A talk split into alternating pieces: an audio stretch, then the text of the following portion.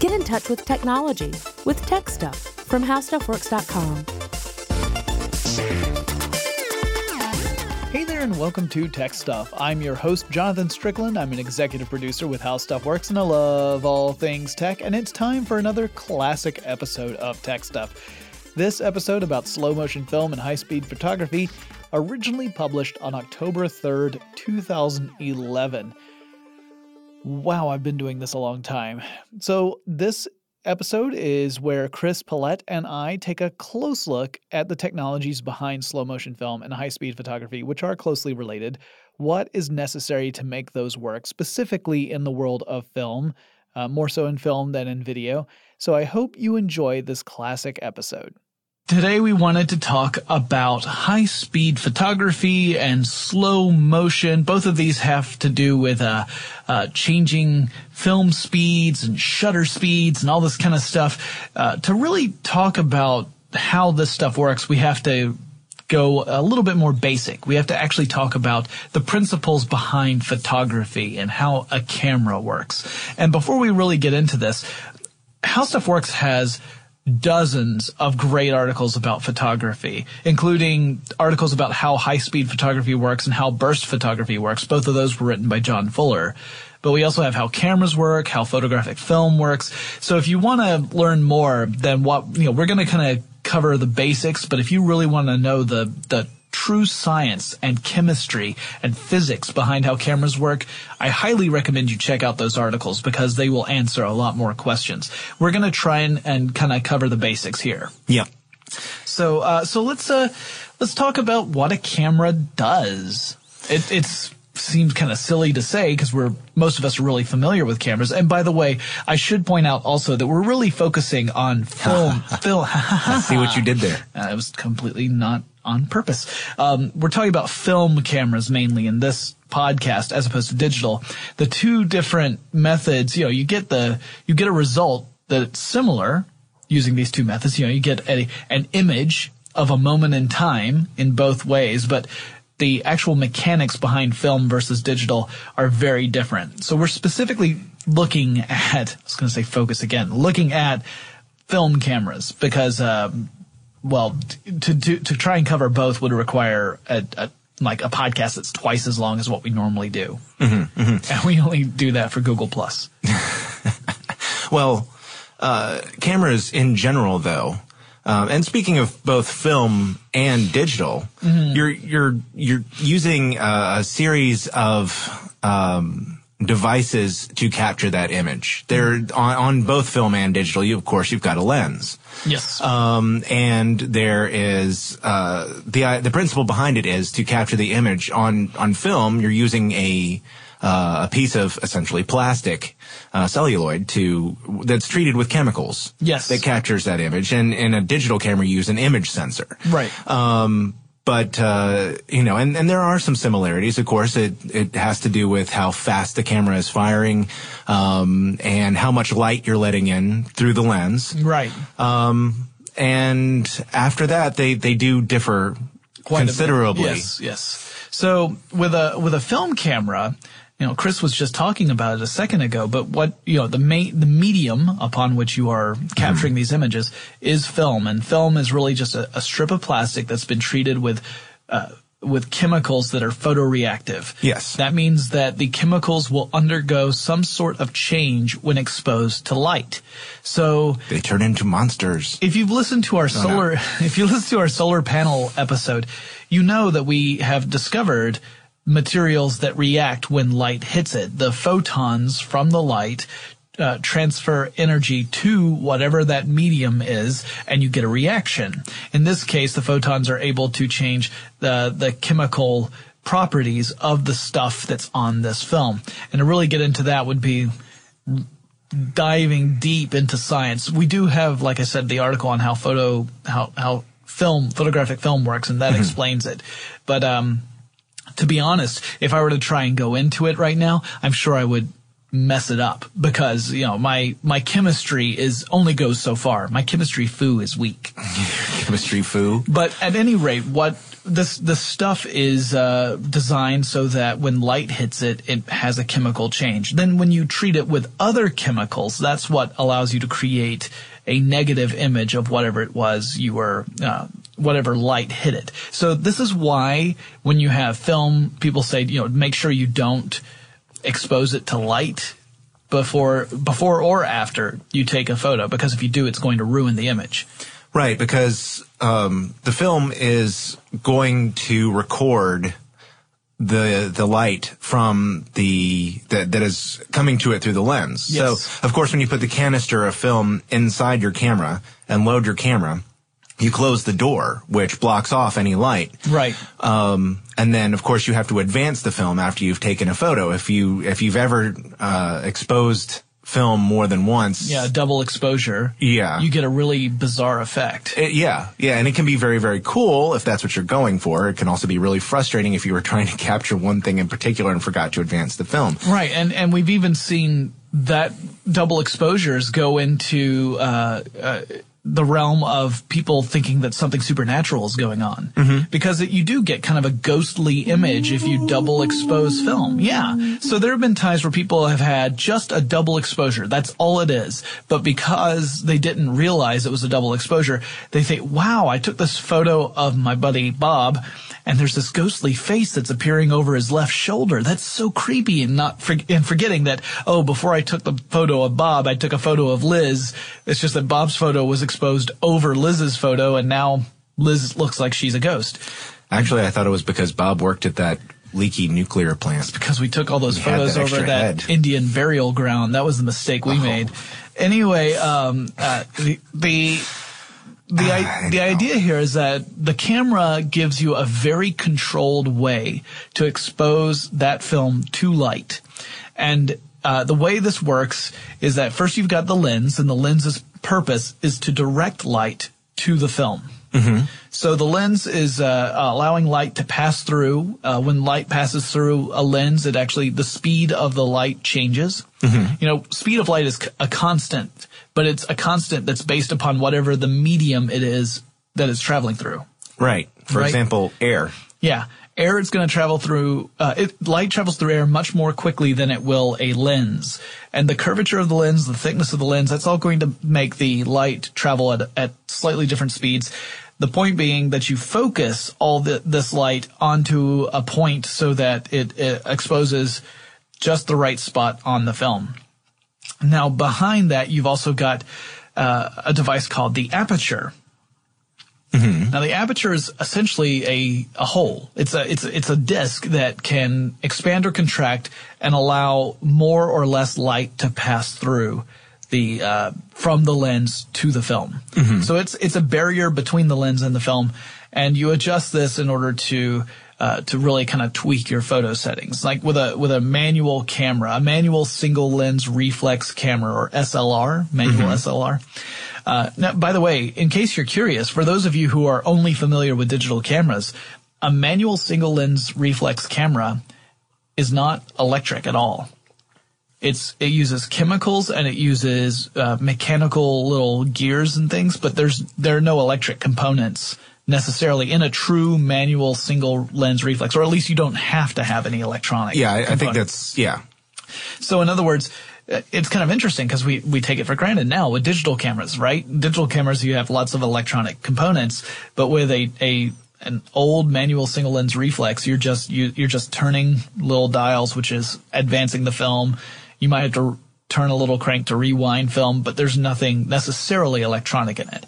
Um, of course, there are hybrids that as well, but, uh, anyway, this uh, the aperture helps you determine how much light can enter through the lens and uh, then you have something else called the shutter Yes. and the shutter determines how long the film is exposed to that light so if you were to take a photograph with a shutter speed that is a you know it, it allows the shutter to be open longer then your photo is going to be a little more blurry unless the subject of your photo is incredibly still. So if the camera is still and the subject is still and you've got a decent amount of lighting and the shutter is open longer, theoretically, as long as, as long as the light's not too great, uh, you will actually get a very clear image Mm-hmm, because it's it's really capturing that uh, that moment. Um, now, if something's moving, then you're going to get a blur. So if you've ever looked at some nighttime photography, uh, especially for like cityscapes where you can see uh, where traffic is moving through and it's like beautiful red streaks on one side of the road and white streaks on the other, that you know that's obviously the traffic where cars are coming and going. That's usually using a camera with a, a shutter speed where the shutter's remaining open longer. Sometimes it can be as long as you know minutes or or more, and that creates that streaking effect because uh, all that light is hitting the camera over a, an extended time. So instead of seeing individual cars, you're seeing these streaks.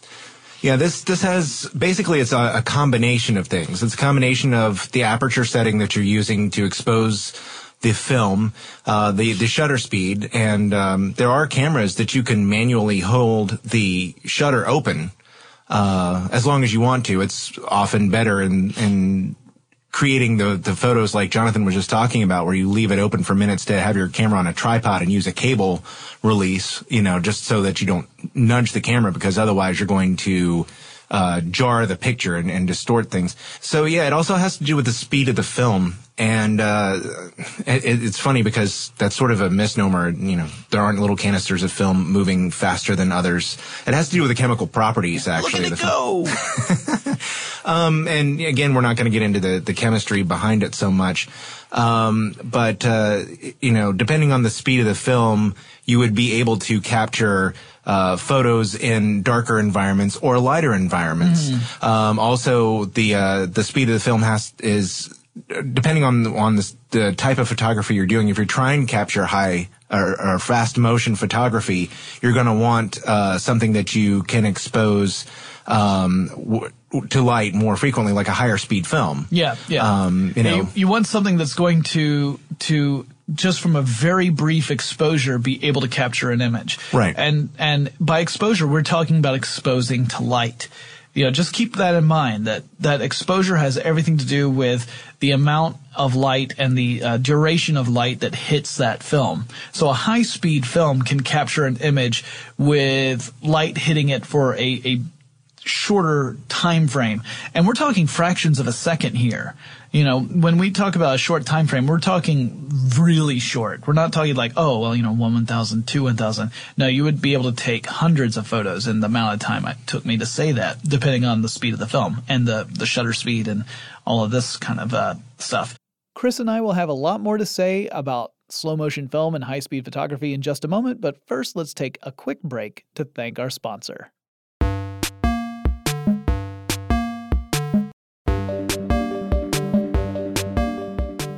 So high speed photography kind of leads us into this. Uh, high speed photography is all about trying to capture uh, an image of something that's moving at an incredible speed, something that, that is moving so fast that to the naked eye, it may be either a blur or perhaps even you know, practically invisible because it's going so quickly. But you want to be able to capture that moment in time so that you can see a very distinct image. Mm-hmm. Well, this is a challenge. You have to figure out how are you going to do that? And there are a couple different ways. Perhaps I hesitate to say the easiest way, but perhaps the simplest way is to set up your camera in a perfectly dark room yeah. and you just leave the shutter open. Because remember, even though the shutter's open, that film, if there's no light, the film's not being exposed. So you've got this film that's just sitting there, nothing's happening to it. It's not reacting chemically at all because there's no light coming into the camera. Mm-hmm. You set up whatever the thing is you want to take a photo of, and then you have it timed out so that the instant that thing happens, there is a flash of light Right. that is up and down in a fraction of a second. And just that fraction of a second is going to be long enough for the light to go through the camera and uh, and to expose the film. Then you could advance the frame and do it again. Now this is a very slow, painstaking process, and it requires an, an incredible amount of timing. And there are a lot of different ways of setting up a shot so that the uh, the the light will trigger at the right moment. Some of them are acoustically triggered, so that there's a noise, and that noise causes the light to flash, which automatically exposes the film in the camera. You don't have mm-hmm. to do anything to the camera at that point, mm-hmm. right? You're not pushing a button because the camera shutter is already open. It's only after the light is flashed that you have to advance the film so that you can take another photo. Otherwise, you're going to have a double exposure, high speed double exposure on this, this film, mm-hmm. which I think would look really weird. Um, so that's one way you can do it. But of course, if you want to take a high speed photo of something in nature, for example, the, the, the, an example that a lot of people use is a hummingbird. Because mm-hmm. a hummingbird can beat its wings so quickly that with most cameras, if you took a cam, a picture of a hummingbird with a, a standard camera, it's going to look like a bird with two blurs next to it, mm-hmm. right? You won't be able to see the wings. Um, but if you use a high speed camera where it's able to move the shutter at a really fast rate and you have a pretty well lit environment, mm-hmm. uh, then you might be able to capture an image of a hummingbird where you've got its wings perhaps in the up or down position and you can get a really clear look at that bird.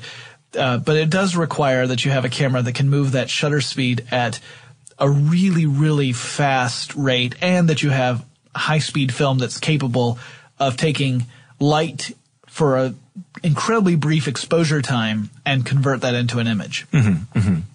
Yeah, you know, um, if you're a, a, a tech stuff listener normally, um, that we like to get into the history of things. And uh, I wouldn't necessarily have have thought of high speed photography as I would have thought it was a more modern um, something that was a more modern phenomenon. But really, the history of high speed photography goes back just about as long as the history of photography itself. Um, the first uh, example that I, I read about um, uh, from a, a uh, an article by Lincoln L. Endelman, uh, which was uh, William Henry Fox Talbot's uh, trial, where he basically exposed a a piece of the London Times newspaper that was on a wheel that he attached it to, and he was using a wet plate camera, which is basically a piece of glass that's treated with chemicals rather than a film camera. Interesting. I had never heard of that before. But it was 1851. Yeah, I have heard of the camera obscura, which, by the way, you can actually build one of those yourself if you ever wanted to. Uh, but I'd never heard of the wet plate camera. That's interesting. Yep. He uh, and for a flash, he was using Leyden jars, illumination wow. from Leyden jars. This is but like he, the coolest camera ever. But he used. Yes, and cumbersome because you know you don't really take this thing out to go yeah. take shots of the family on vacation. Right, I'm out to the high school football game. Let me carry my Leyden jars and wet plate camera with me. But uh, I'm going to need the team's help setting this up. But uh, he did manage to get a, a, a, readable photo of the newspaper at, at a shutter speed of uh, one two thousandth of a second. Well, wow. an exposure speed, let's say that. I'm That's not sure phenomenal. it actually used a yeah, shutter as we think shutter, of it. right? But uh, you also probably remember Eadweard Muybridge. I remember the name, yes. Yes. He he had a famous experiment where um, he had set up a series of cameras to because there was a, a challenge. Um, you may have heard of this guy, uh, um, Layden. Um, I'm sorry. Yeah. Hold on, hold on, hold on. I'm sorry. You may have heard of this guy, uh, Leland Stanford. Ah. He was the uh, governor of California, and he was that. That was the challenge: was does a horse pick up all four of its feet when it's running? And he was the one, Muybridge, and a lot of people have seen this uh, seen this series of photos where they proved that the horse was picking up all four of its feet because he had a series of cameras and the the horse was tripping it as it ran by, and so each camera took photos uh, a different a different way of doing it. But they captured a series of still photos because as the horse was running by, it took you know each camera in turn took a uh, a still photo, and when you put them all together, you get essentially slow motion yeah. of this horse running. Yeah, and, we'll, and, yes, it does pick up all of its feet. when we'll They're get hovering. in, and we'll get into that in a little bit because, of course, uh, the photography does lead into cinematography. But uh, before we do, I, uh, before we jump into that, I just wanted to mention one other kind because I did mention burst photography when we were first introducing this podcast, and that um, that John Fuller, uh, editor extraordinaire, uh, wrote the article on how burst photography works. Burst photography works on a similar principle of high speed photography. Now with high speed photography, you may be talking about taking a single image and then setting up and taking another single image. right? Right. Like, I- like, I'm pointing, I'm pointing my camera at a hummingbird and I take one photo. Right. The point of the high speed photography here is to capture a very accurate still. Yeah, yeah, something that's going to be, you know, it's really used a lot in things like uh, sports. You know, trying to capture capture that dramatic moment where the quarterback is releasing the hail mary pass. I'm saying that right, right? Because I don't know anything about football.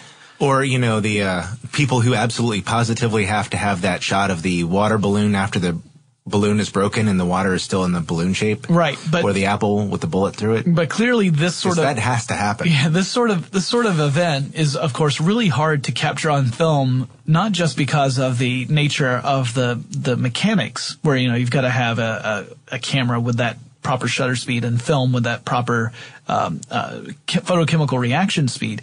You also have to have insane timing. Yes. And even by setting up an automated system where everything's going to happen automatically, you know, as soon as the event happens, it triggers the camera even that is really difficult to do. So perhaps what if you could have a camera that could shoot a series of photos in a very short amount of time using that same kind of uh, uh, principle? Well, that's what burst photography is all about. These are cameras that have not just the really fast shutter speed and not just the special film that's going to, to react quickly to a very brief exposure, but also the ability to advance film rapidly as you're taking photos. Mm-hmm. So with a burst photography camera, it's pulling the film through very quickly and the shutter is opening and closing causing multiple exposures but you're not not a double exposure because you're you know the film's being pulled through as you're as you're doing this so that you can take a series of photos in a brief amount of time so like in a second or two you might take dozens or more photos and the, this way, uh, the nice thing about this is that you can point your camera at whatever the event is and just start shooting photos until you're out of film and you have a better chance of capturing that iconic moment you're after as a photographer. Yeah, this is uh, this is one of those times if if you haven't really done a lot of work with uh, people who are uh, professional photographers, and you might be going, "Well, I, last time I bought film, I only had 24 exposures on a roll." Uh, you can buy, you know, if if you are interested in doing this, uh, you can buy whole magazines of film and you know attach them to the back of your camera where you have a, a very very long roll. Or you can of course make your own uh, if you're so inclined and are good in the dark. I, I I used to have to do actually I was a newspaper reporter for a couple years and um, you know we'd have a, a big roll of film and we'd load the magazines our, or the uh, the cartridges ourselves. And uh, after a while you get pretty practiced at it but the first few times uh, wasted some film. Um, but yeah, I mean, so so this is sort of uh, one of those times when digital cameras sort of have an advantage because now that we have bigger memory cards and better digital photography. Um, the digital cameras are, are so much easier and more cost effective Yeah. uh, than than film cameras in this regard. But the uh, the burst photography is amazing, especially if you are you know it, it allows you to set up and have a much better shot at getting your shot Right. than than Then just, just clicking and hoping that you got it. yeah Yeah. yeah Well, this kind of leads us, like I said, into cinematography, mm-hmm. using film to capture uh, images in motion where you are going to play it back so that you have the illusion of motion. So remember, film, as in like I'm going to the movies to watch a film, is the the illusion of movement. And it works because we capture uh, lots of images and then we put them in order and we uh, we expose our eyeballs to those images uh, very in rapid succession, and that creates the illusion of movement.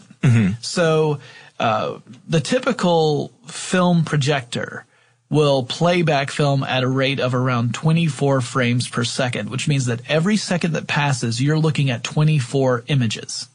yep 24 photographs, essentially, is what that is. So you're looking at 24 photographs in a row per second. And because of that, it sort of gives this, it gives this the illusion of the things that you're looking at are really moving. It's not that you're looking at instances that are put together. It's like, it feels like a flowing motion that has no, uh, no real interruption to it.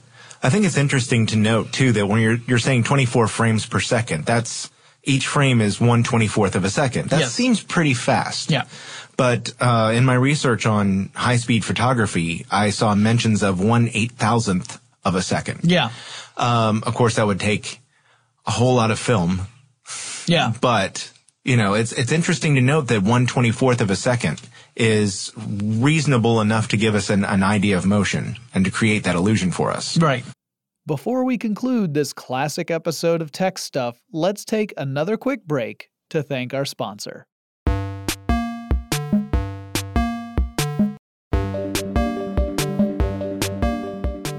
So if you have a projector that's going to play film back at a steady rate, so let's let's go with the 24 frames per second. Okay. But uh, you have a camera that can take that can actually expose film at a variable rate. That's where you can start playing with the slow motion or fast sped up motion on film. So if you've ever watched an old movie where, for comic effect usually, uh, characters start moving around really, really quickly. You know, like there's a chase scene and suddenly everyone's running at a speed that doesn't really look natural. Well, Is that, Yakety Sax playing? Yakety sax may very well be playing. And that's enough of that. Um, before I get sued. And uh, anyway, yeah. So this this is playing with taking more images per second and then playing it back at a steady speed. Um, now, in the old days, the good old days of filmmaking, I remember those days. you had cameras that were hand cranked, which meant that you had a cameraman or camera woman, really, camera person, um, turning a crank that was squirrels possibly turning a crank at hopefully a fairly consistent speed for normal filming uh, to advance the film through the camera as it's being exposed to light. And the idea being that uh, you want to turn the camera at a, a good rate so that when you're projecting it back through the projector, it's a steady, smooth experience. Ready when you are, CB. So yeah, so this this camera is not automated. It's it's it's man powered, right? Yep. And people are known to be, you know, imperfect. Yeah, not terribly consistent sometimes. Um, so yeah, if you turned the crank faster than normal, you'd be exposing more film in the same amount of time than you would if you were going at your normal rate. Which and, and when you're playing it back, remember you're playing it back at a uh, at a, a fixed rate. So Right. if you've captured more images in that amount of time than normal, then you get the effect of slow motion Right. because while you've uh, while you've captured maybe say uh, you know 48 images and then uh, you know so you're looking at 48 images over the space of a of two seconds um, if it were played back at normal speed now you're looking at it at one second well everything starts to slow down That could be distracting. Yeah. So this is a that's over cranking. Yes. It's when you're cranking the camera faster than uh, the projection playback speed. Uh, there's also under cranking where you turn the the crank slower than the projection speed. This causes a, sort of the herky jerky fast motion stuff that you see, especially in older films, where um, uh, people start to are moving faster than they normally could, and often it looks a little jumpy because you're missing information. Right. It- the the the more amount of time you have between when two images are taken for something that's in motion, the less natural it's going to look when it, when you're playing it back. Mm-hmm. Right? Mm-hmm. Because so if I took a picture of Chris right now, and then three seconds later took another picture, and three seconds later took another picture, until I had you know 200 photos, and I played them back at a at a regular speed, uh, where it, it would look really really jerky. You know, it wouldn't look natural at all mm-hmm. and jerky not just because of the subject matter. But um bum. So It's only because I've been dried and cured. All right. So uh, you may have heard of the term of speed ramping. Speed ramping is when you in the, the in the good old days it was done by accident, but today we do it on purpose. Speed ramping is when you change the capture rate of uh, the film or video during a shoot. And this is where you get those weird effects where like it's often done in action sequences. Uh, for example, let's say it's a fist fight between two characters, and it starts out normal, and one character starts to throw a punch, and just as the character's throwing a punch, it switches so it goes into slow motion. And then just as the punch makes contact with the other person, it speeds up again. And it changes uh, the the capture rate, but the playback rate remains constant. That's what we call speed ramping. And uh, are certain directors who are infamous for speed ramping. Um, just you know, if you ever have seen the movie 300 or Watchmen, you know one of the ones I'm talking about. He uses speed ramping so much that it's distracting at times for some people. Other people love it. I I personally think a little goes a long way. I'm, I'm sorry, what? anyway, that they're all based on the same principle. The fact that if you keep the playback rate steady and you change the capture rate, you can you can make film appear to move slower or faster. Um, now you could also play with the playback rate.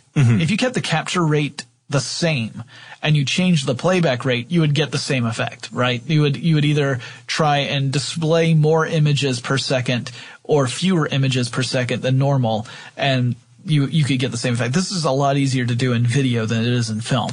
Sure, sure. But it's funny to note again that, uh, like so many other things in photography, that the key to slow motion is high speed photography. Yeah. Um, to, to really get an idea of what's happening and slow it down, you have to capture many images so that you can, you can go from image to image at a slower rate and really get a, a good idea of, of the motion and how things are transpiring, uh, in that image. Yeah, yeah. If you if you take an uh, a, a video of something or a film of something and it's at eight thousand frames per second, and you play it back on a twenty four frames per second projector, it's going to take you a long time to get through. Like even if you only shot for maybe five seconds. You know, that's going to take you a long time to get through those five seconds when you're playing it back at a rate of 24 frames per second. So then you get this incredible slow motion effect where at times it may look like nothing is even moving because everything is, you know, you're capturing such tiny moments of time that it's hard for us to detect changes until they are dramatic changes. And uh, this is where you can you can see some of those really cool effects where, like Chris was saying, the the water balloon where you pop the uh, the balloon and the water has retained the balloon shape for a couple of a couple of split seconds, like m- moments in time, and then you start to see it, you know, of course, fall. Uh, that that's I we've seen some really cool footage because of the this uh, this technique. And you can too. If you go to the, the howstuffworks.com site, we have a lot of clips from the Discovery show Time Warp. Yeah. Um, which was, was really popular a couple years ago because it showed extreme slow motion. Yeah, using amazing high definition slow motion cameras that are taking thousands of, of frames of footage per second and then playing it back at normal speed. Yeah, and it's just it's absolutely amazing. I can I can watch them all the time. Uh, yeah. you know, even the ones I've seen before. Eh, you know, I can I can go back and watch them just because they're that's so fascinating how how well that works. I love the ones where people get slapped. and you just see the, the, the face deform Oh, yeah, yeah. slowly. And I- Wow, that's what happens whenever I say anything to anyone. That's insane. I'm I'm constantly con. Oh, Yeah. my face is hurting. I got slapped just before this podcast. Actually, Yeah, but it was you that did it. that's true. Uh, anyhow, I, I never said that it was necessarily caused by someone else. That's true. That's true. But yeah, I mean, you can you can uh, you can see that right now. They're they're still up there, and I think when we we post this, we'll probably. I'm pretty sure there's a playlist we can we can show people. But Yeah, yeah. Um, yeah, it, that just it's just a lot of fun to do that, and it's a lot of fun to to fool around with high speed photography, just as a, you know, just as somebody who is a hobbyist. yeah. Um, to see what you can do with it, and Now, granted, if you want to get like a, a really good high speed camera, this can be an expensive hobby. Yeah. I mean, if you're talking about a top of the line uh, uh, kind of setup, then you're you're looking at thousands of dollars. So it's not a cheap hobby necessarily, but it is really it's really cool.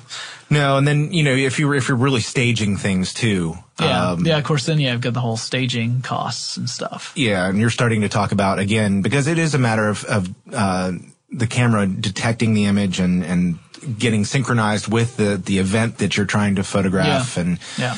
um, you know you have to buy the equipment to do that. We were talking about the sound equipment. There are setups that require you know that that the sound will tr- uh, cause the the uh, camera to fire, and you know this is Yeah. again you're having to buy more gear. Um, but it's it's it's fun Yeah, if you can if you can afford it. It's pretty pretty interesting stuff. So uh, yeah, this wraps up uh, our discussion about high speed photography, slow motion cameras in general, film. Uh, stuff is really really interesting. In fact, so interesting to me that uh, when I look at the complexity of these devices, I mean the the principle is pretty simple from a high concept point of view.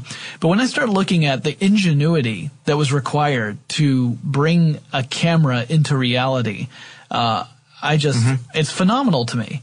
Again, it's one of those things where we take it for granted now because they're everywhere. I mean, we have cameras incorporated into practically every mobile device you could think of, but the principles behind it, I mean, it's just, it's just phenomenal. Amazing that we figured this out. Yeah, I mean think And by about we, I mean people way smarter than I am. Well, you think about how the difference in the early cameras, the you know daguerreotypes and and the wet plate type devices versus the tiny little cameras in our smartphones Yeah. and you know shoes and everything else. yes. uh, I don't want any shoe cameras. Well, that wraps up this classic episode of Tech Stuff. I hope you guys enjoyed this trip back in time where Chris Pollette and I looked at slow motion film and high speed photography. It was a lot of fun to go back and revisit that. I'm actually enjoying going through the archives and picking out episodes for you guys to listen to, stuff that you probably haven't heard unless you are a long time listener. If you guys have any suggestions for future episodes of Tech Stuff, send me a message. The email address is techstuff at howstuffworks.com or drop me a line on Facebook or Twitter. The handle at both of those is techstuffhsw. Don't forget to follow us on Instagram, and I'll talk to you again really soon.